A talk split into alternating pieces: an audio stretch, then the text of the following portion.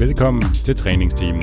Træningsteamen er for dig, der vil have mere viden om styrketræning og om kost. En podcast fri for bro science og quick fixes.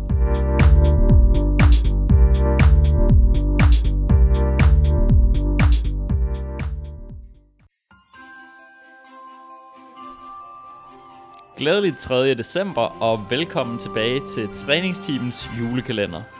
Julekalenderen for dig, der vil nyde julen, undgå januarkur, og som synes, at den nye BCAA-smag med gløk, den bare er the shit. Vi er dine værter, Nikolaj Bak, Og Steffen Fisker. og øh, vi sidder her igen, Steffen. Det, vi sidder stadigvæk faktisk. Julestemningen, den breder sig bare for sygt er her i helt vildt. studiet. Ja, Ja, du ligner mere og mere en nisse, sådan. tak. Ja, I lige måde. tak. vil du fyre dagens øh, gode råd af? Ja, det er at droppe de her uh, december challenges, og for den sags skyld også uh, januar challenges. Eller challenges i det hele taget.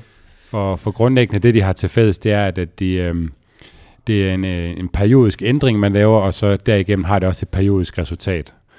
Det vil sige, at det vi, øh, det, eller det vi vil opfordre til i stedet for, det er, at den ændring, du ser dig selv, øh, den challenge, du skal lave, er noget, du skal kunne se dig selv gøre hele næste år, frem for det kun er noget, du gør i januar, eller en eller anden 30-day challenge, eller hvad de nu end hedder. Så uanset om de hedder noget med at få sixpack på 30 dage, eller få flad mave, eller faste baller på, på 14 dage, så skal det være en ændring, du er, kan se dig selv gøre i meget længere tid end det, hvis det faktisk skal være et resultat, du, øh, du skal kunne holde bagefter.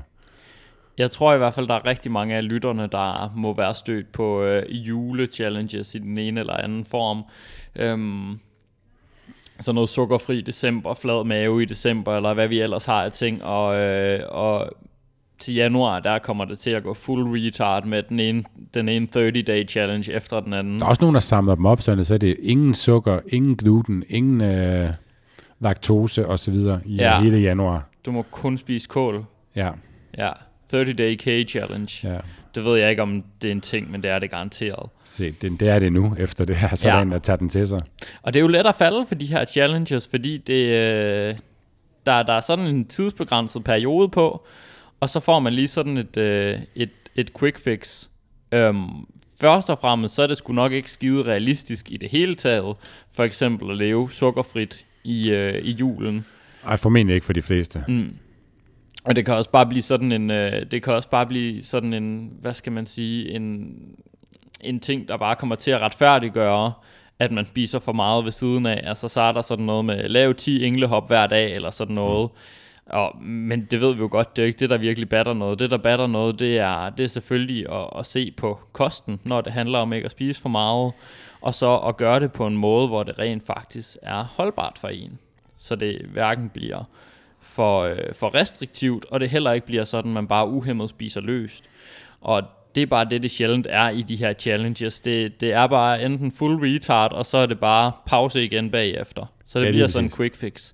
Ja, det er jo sådan en typisk øh, ja, kostkur, Ja, øh, ude af hjemmekur, eller hvad, ja, alle de her meget restriktive øh, lyn, lyndiæter. ja, Det vi i stedet for vil opfordre til, det er at få, altså hvis man vil gerne vil have ordet challenge, man godt kan lide det, så skal det være mere være noget, man ser som en vedvarende ændring.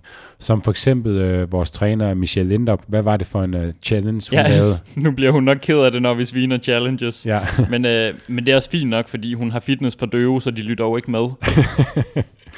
men men det, hun havde, øh, det, hun havde lavet, det synes jeg faktisk, det var rigtig fint, det var sådan noget med at træne sig selv til i, øh, i november, og, øh, og holde sig til, øh, til en tallerken aftensmad, tror jeg det var. ja en portion, ja. Simpelthen for at, at træne sig op til til december. Øh, ikke at fylde på hele tiden og spise for meget. Så ligesom lære det her med at begrænse mængderne. Og det kan jo som udgangspunkt være, øh, være meget fint. Også Ja. fordi det var, det var egentlig noget, man skulle lære af at bruge senere hen. Ja, så det var noget, man skulle tage med ind i julen. Ja. ja, og hele december måned, og så forhåbentlig også med videre derfra. Så hvis man gerne vil tage, har et ønske om at lave en ændring, så skal man øh, se sig selv gøre det resten af, resten af året, og også næste år. ja, i stedet for sådan noget øh, sukkerfri challenge, hvor man så øh, bare kommer til at æde helt vildt meget sukker bagefter, fordi man har, øh, man simpelthen bare har, har gjort det mega spændende for sig selv og forbudt for sig selv. For det, det, er, det der er specielt ved for eksempel Michelles uh, challenge, det er jo, den begrænser jo ikke, hvad du må spise, men, men derimod mængden af det. Mm. Så du må stadigvæk godt spise alle de ting, du plejer, og det du har lyst til. Du skal bare ikke spise uhemmet af det. Ja, det, øh, det er mængderne, der betyder noget, og det er det også, når det kommer til, øh, til sukker. Men øhm, sukker, den vender vi tilbage til i øh, en af de senere kalenderlover. Ja. Skal vi sige, det var, øh, det var det råd for i dag? Det tænker jeg. Ha en, drop, øh... drop de der skide challenges derude, og have en øh, super dejlig 3. december. Ses i morgen.